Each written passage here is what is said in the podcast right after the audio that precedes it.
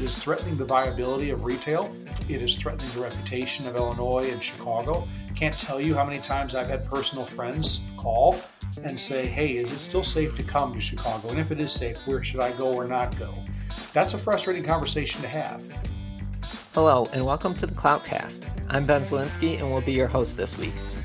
This week, we will look back at one of the major pieces of public safety legislation lawmakers passed in the final hours of the spring session.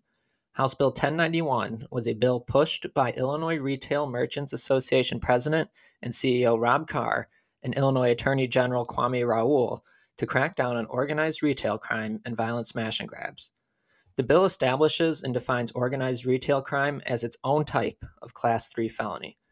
The bill also makes people who direct the crime sprees guilty of a Class 2 felony if over $300 worth of goods are stolen with the intent to resell the stolen items.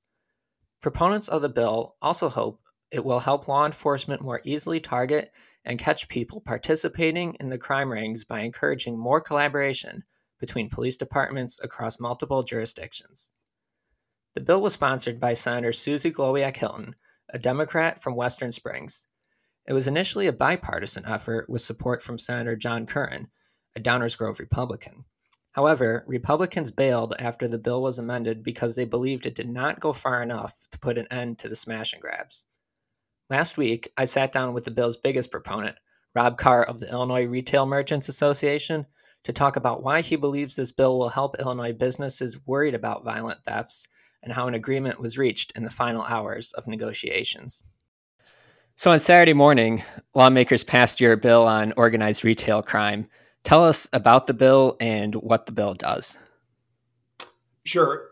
Well, in short, it's driven by the ever escalating experiences we've been having in Illinois and other jurisdictions, such as Philadelphia, San Francisco, LA, uh, Seattle, in terms of organized retail crime, targeting not just high end retailers, which uh, capture the headlines, but retailers uh, of all types and sizes, uh, heavily concentrated in the uh, Chicagoland area, but not exclusively. And it's an attempt to close what we view as gaps in the enforcement areas uh, uh, and in our laws, um, help better combat um, th- these criminal rings. And that's really what they are. So you proposed this legislation several months ago, back in February, with Attorney General Kwame Raoul and then it was introduced uh, about two weeks ago with a bipartisan group of sponsors. Then the bill so- seemed to kind of stall out a little bit, and it ended up having several amendments to it, and being one of the last bills that lawmakers heard this year. Tell us a little bit about the negotiations and the conversations you had with lawmakers and the other stakeholders between the time it was introduced and when it was passed this year. Sure. Well, you know, I guess I'll start in a little bit of reverse order. Appearances can be deceiving in the legislative process, right? Just people just expect something to be introduced and then happen.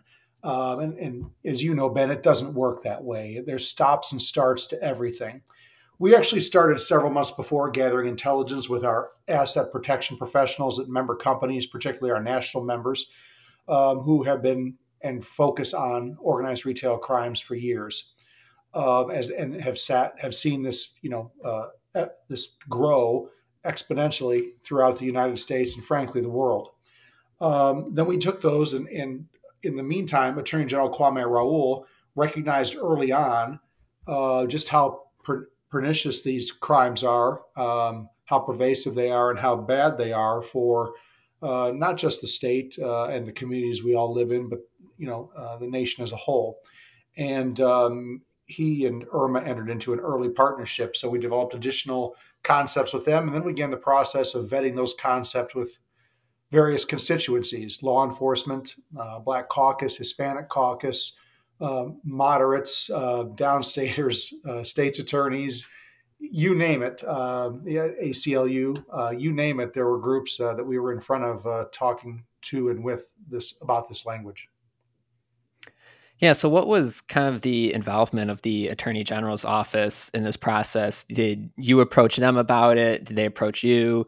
Um, you know, on Wednesday or Thursday night of the last week of session, we even saw the Attorney General in the Senate talking to a lot of different members, going around with Senator Hilton to, we assume, talk talk about this legislation. You know, Tell us about his involvement and the involvement of his office in crafting this. Yeah, he was heavily involved uh, throughout the process, he and his staff, and they were wonderful to work with. You may recall he started some uh, organized retail crime task forces uh, in the last third, roughly, of 2021, in, in, which we were early partners with him. Uh, and then this partnership, as I mentioned earlier, you know, quickly uh, coalesced and, and, developed into working on this legislation. And the Attorney General himself was uh, intimately involved, as you noted, in discussions. Uh, sometimes we were together, sometimes we were apart in a kind of divide and conquer strategy. Um, you know, he was often, you know, members of the Black Caucus. He was a former state senator, former member of the Black Caucus. Often members of the Black Caucus wanted to talk to him directly, frankly, without his staff or without us present. Uh, and that's okay. Um, you have to trust your partners in these processes. But uh, he's been a very valuable uh, and essential component to the success we've had to date. What were some of the objections to the bill you originally introduced with Senator Curran and Senator Hilton? They were always kind of constantly changing. It was a, it was a bit frustrating early on to get to the bottom line of what everyone wanted. There were there's obviously sensitivities to the criminal justice reform advances that were made in 2021. Um, frankly, uh, which IRMA was supportive of several of those. You know, we our, our efforts around criminal justice reform actually go back to the early 2000s when we were the first business group and for a long time the only one that embraced any sort of criminal justice reform. We were supportive of and actually convinced uh, a Republican senator at that time named Kirk Dillard to uh, vote in favor of expungement and sealing, the first expungement and sealing bill. And we have since been involved in those types of bills as well as things like cash bail reform and uh, and um, uh, other types of uh, you know reform, rocket docket, and and uh, other things that, uh, allow people to to have uh, not have to sit in jail for for things right? They can have smaller crimes and, and not have it mar their record. Ban the box for example we were for. Um, so i think there were sensitivities that this would somehow undo the advances that have been made to date particularly the safety act. And uh, we had to um, listen a little bit change our proposal a little bit in those areas where those good points were made uh, but also had to push back in areas and educate how this was different and where it didn't undermine the Safety Act. And I think at the end of the day, we wound up with something that uh, targets more appropriately uh, the ringleaders, but also addresses the individuals who are conducting smash and grabs. Um, and so I think you know you wound up in a better place uh, for it, at least in terms of initial steps. When did you finally manage to reach a deal on Friday? It seemed like it was you know pretty late in the afternoon. Yeah, it was. Is actually? I think. I think it was fairly early, one to one to two o'clock. You lose track of time. I was on what turned out to be a twenty-four hour stretch um, with no sleep, but um, it was somewhere in that range, about two two o'clock, or two two thirty, when uh, a, a, deal was uh, finally uh, reached, and then of course you had to vet that deal um, with the uh, other leaders. You know, we had Representative Cam Buckner in the House, who played an absolutely key role as long as Senator Glowiak Hilton had to talk to the four leaders directly. We had Senator John Curran, um, a Senate Republican, who and, and leader Jim Durkin. Um, we had to work through concerns they had about uh, what they initially thought was possibly weakening it. Um, so it just, you know, it takes a lot to keep everybody uh, on the same page and working towards the same goal. So let's get a little bit at kind of this problem here of smash and grabs and organized retail crime. For for people who might be wondering, what exactly is organized retail crime and this problem that you're trying to solve? You know, we all see the, the images on the news. You know, at some points it seemed like once a week of people smashing through windows on Michigan Avenue to go steal from a store. Tell us what this problem we're trying to solve is. Yeah, if I can, Ben, I'm going to start with what it's not. It's mm-hmm. not what we think of in terms of retail theft. We think of retail theft as a kid stealing a candy bar, um, somebody stealing a can of soup or something, uh, you know, a, you know, a can or a jug of milk, something like that that they need. Um, it's not always what they need, and I will confess, frankly, to be a bit irritated that it seems to have been accepted that retail theft is no big deal uh, because it is a big deal. Every item that goes out the store makes it a lot harder for that retailer to make their ends meet. It's lost sales tax revenue for the community and the services which we all rely. But organized retail crime is even worse. And it is bands of people who band together. They're usually organized. and they go from one store to the next, and they're literally, in most cases, fulfilling shopping lists. So you'll get shopping lists from other some other criminal elements somewhere in the United States or another part of the world, and that gets its way to somebody else who gets its way down to the street level people, and they're charged with filling that order essentially. Uh, and then those items are sold back, and the profits are used to fund other illegal activities like guns, human trafficking, illicit substances, drugs. Um, it also takes the form, frankly, of just people who band together and um, you know steal these goods and, and want to profit off of it. You know, they're not trying to make ends meet. They're trying to uh, they're trying to really become rich doing it, and the internet has become uh, their means of doing it. When I started this job, well, we'll just say a long time ago, um, the uh, you know it was the, the, flea markets and pawn shops that you worried about, and and now you worry about uh, you know the internet because everybody has a store on their cell phone or their ipad or their computer and they can move a lot of merchandise by themselves frankly uh, using those means. Um, so that is really what it is. It's more organized uh, and it's a higher volume. What are the businesses that have been victims of this telling you and, and your association about how this is affecting them well it's affecting their viability i mean you know, this is the first time that we have seen um, this type of thing show up in corporate reports of publicly traded companies as a problem. We know that a grocer closed a store in the city of Chicago because they could no longer uh, justify keeping it open. Um, and theft was one of the two reasons they gave for that. Um, we have seen everything from the high end, um, which I said earlier makes the headlines, you know, mag mile um, malls, but we've also seen, you know, independent shoe stores. There's a West Side shoe store. They've been hit four times in the last year. Um, there's a consignment shop in Lincoln Park. There's an apparel shop in Englewood that's been hit a number of times. So they really look, you know, criminals, as I mentioned earlier, like the easy road. They find uh, targets of opportunity and they strike hard and fast. And um, it is it is threatening the viability of retail. It is threatening the reputation of Illinois and Chicago. Can't tell you how many times I've had personal friends call and say, Hey, is it still safe to come to Chicago? And if it is safe, where should I go or not go? That's a frustrating conversation to have. People wanting to draw people back to work downtown, which is the only way Chicago is going to fully recover from the pandemic. Uh, the, one of the top reasons they give for not wanting to return to the office is safety we're never going to get 55 million tourists back if we don't address safety. And safety isn't just addressing organized retail crime, there's other elements to it. Uh, you know, there are, as you know, bills passed around carjacking, and we'll have to have other conversations, I'm sure. But this is a step in, in addressing at least this portion of it. A lot of the focus of this bill seemed to be on making it easier for multiple law enforcement agencies to work together to investigate and prosecute organized retail theft itself. How will these investigations work under this bill?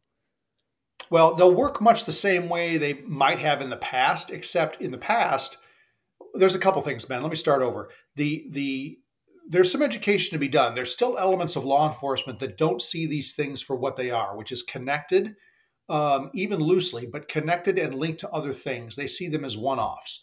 But it also closes the, the law that was passed also closes the gaps that I mentioned earlier, right? Illinois is one of, I think, three or four states that doesn't have a statewide ORCA, an organized retail crime association.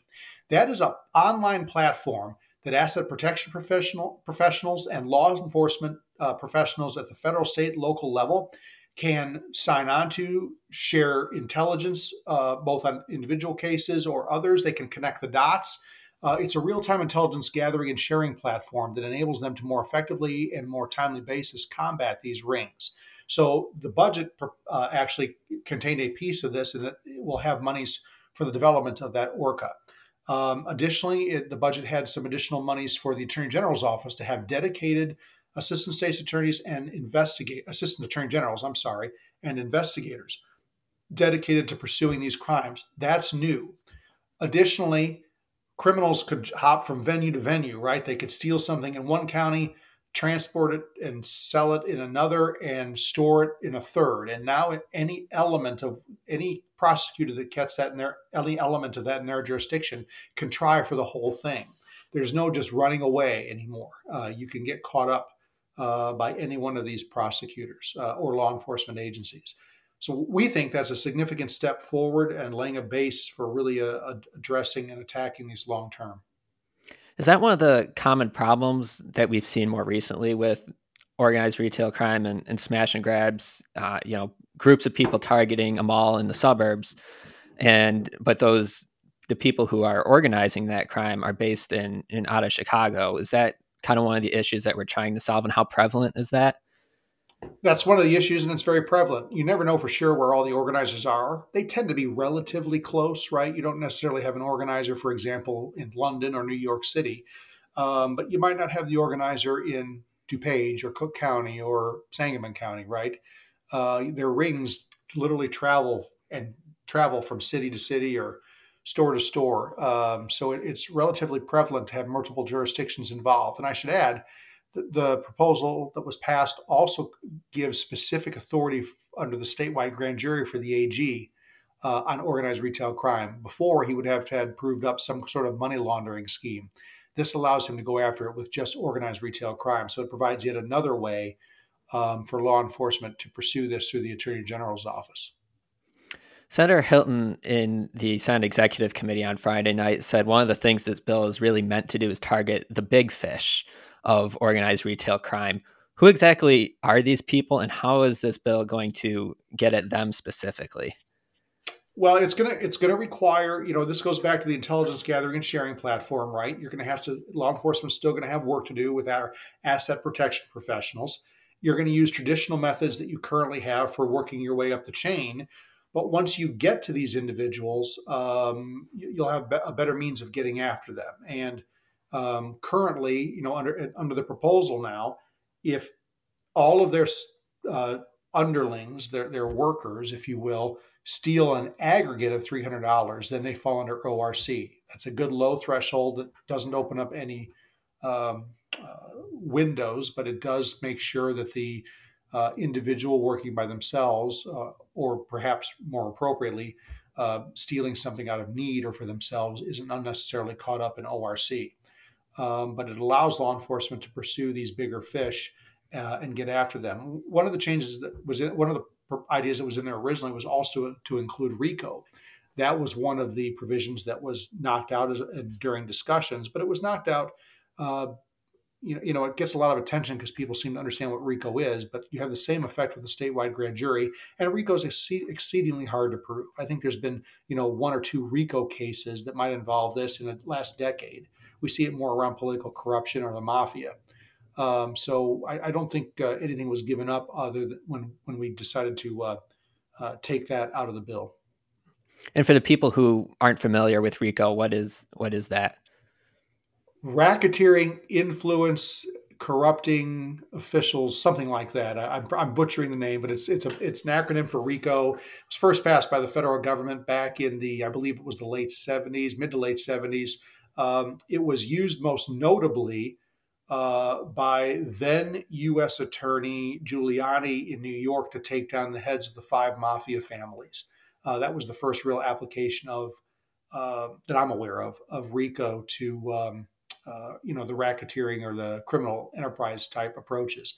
But again, our Attorney General has that same sort of um, tool available to him now through statewide grand jury.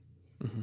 And these big fish people, as Senator Hilton said, you know, who exactly are they? Are these, you know, gang leaders? Um, are they, you know, what what do we know about the people who lead these kind of organizations and get, you know, some in some cases young children or teenagers to participate in these crimes?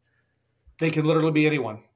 They can be middle class. They can be um, you know, bored wealthier young people. Uh, they can be gang leaders. They can be, uh, you know, folks in uh, more uh, needy neighborhoods who have, you know, organized. Uh, it, it, literally can be anyone uh, who's looking to profit, monetize, um, and utilize those profits for other other things. We've even seen, you know, married couples who stole. I think there was a case in Cicero recently where a married couple stole just under a million dollars worth of goods, I think, from uh, some distribution centers before they were caught.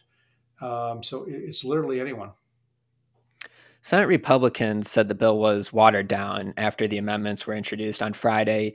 And one of the things that they pointed out in the debate on the on the Senate floor was the Cook County State's Attorney's Office and their policy not to prosecute misdemeanors under $1,000. Do you think this will be a problem for getting justice in these cases or any sort of barrier to prosecuting organized retail crime specifically in Cook County? Well, first, let me say, Ben, we share that frustration, right? I think that the policy has proven to be a failure itself. Uh, to her credit, uh, Cook County State's Attorney Kim Foxx admitted publicly that she probably needs to rethink that policy. Now, that was several months ago, and we haven't seen any formal announcement around it. Um, but I think that goes to the strength of the proposal that has now been passed and is on its way to the governor. By giving other U.S. or other states' attorneys the ability to get at this, to give uh, law enforcement the option of going straight to the attorney general and pursuing it through a statewide grand jury, is a way around those types of uh, problems. Um, so, I, you know, I, I don't uh, share the thought that it uh, uh, weakened it. Um, the problem, you know, no one could provide us with a solution for that problem. There are two U.S. Supreme Court decisions from the mid 80s which make it very clear that the prosecutorial discretion is nearly inviolable. Um, so there's really not a lot we can do unless someone can change the Supreme Court's mind around those uh, those two decisions. Um, so, absent that, we had to use workarounds, which I think uh, we found in working with other prosecutors and our asset protection professionals. Uh, it's not the neatest in the world. I'd love a more direct approach, but we have to deal with the facts as they are.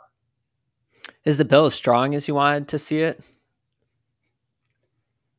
We'll see how it shakes out. Um, you know, there, there, you could always make a case, for example, for stronger penalties, but likewise, there are um, facts that you see that call into question whether stronger penalties really matter.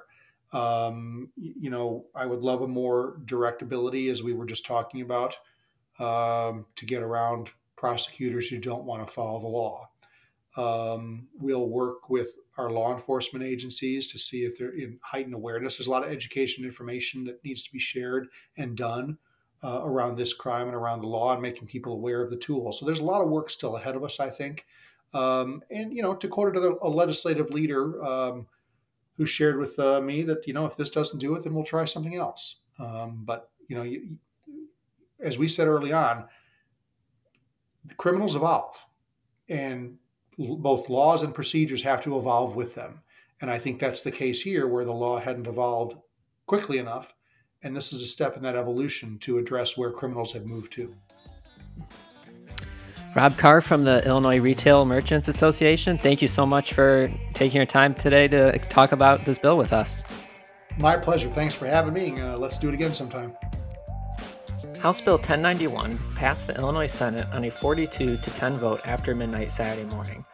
It later passed the House around 4 a.m. Saturday on a 96 to 5 vote.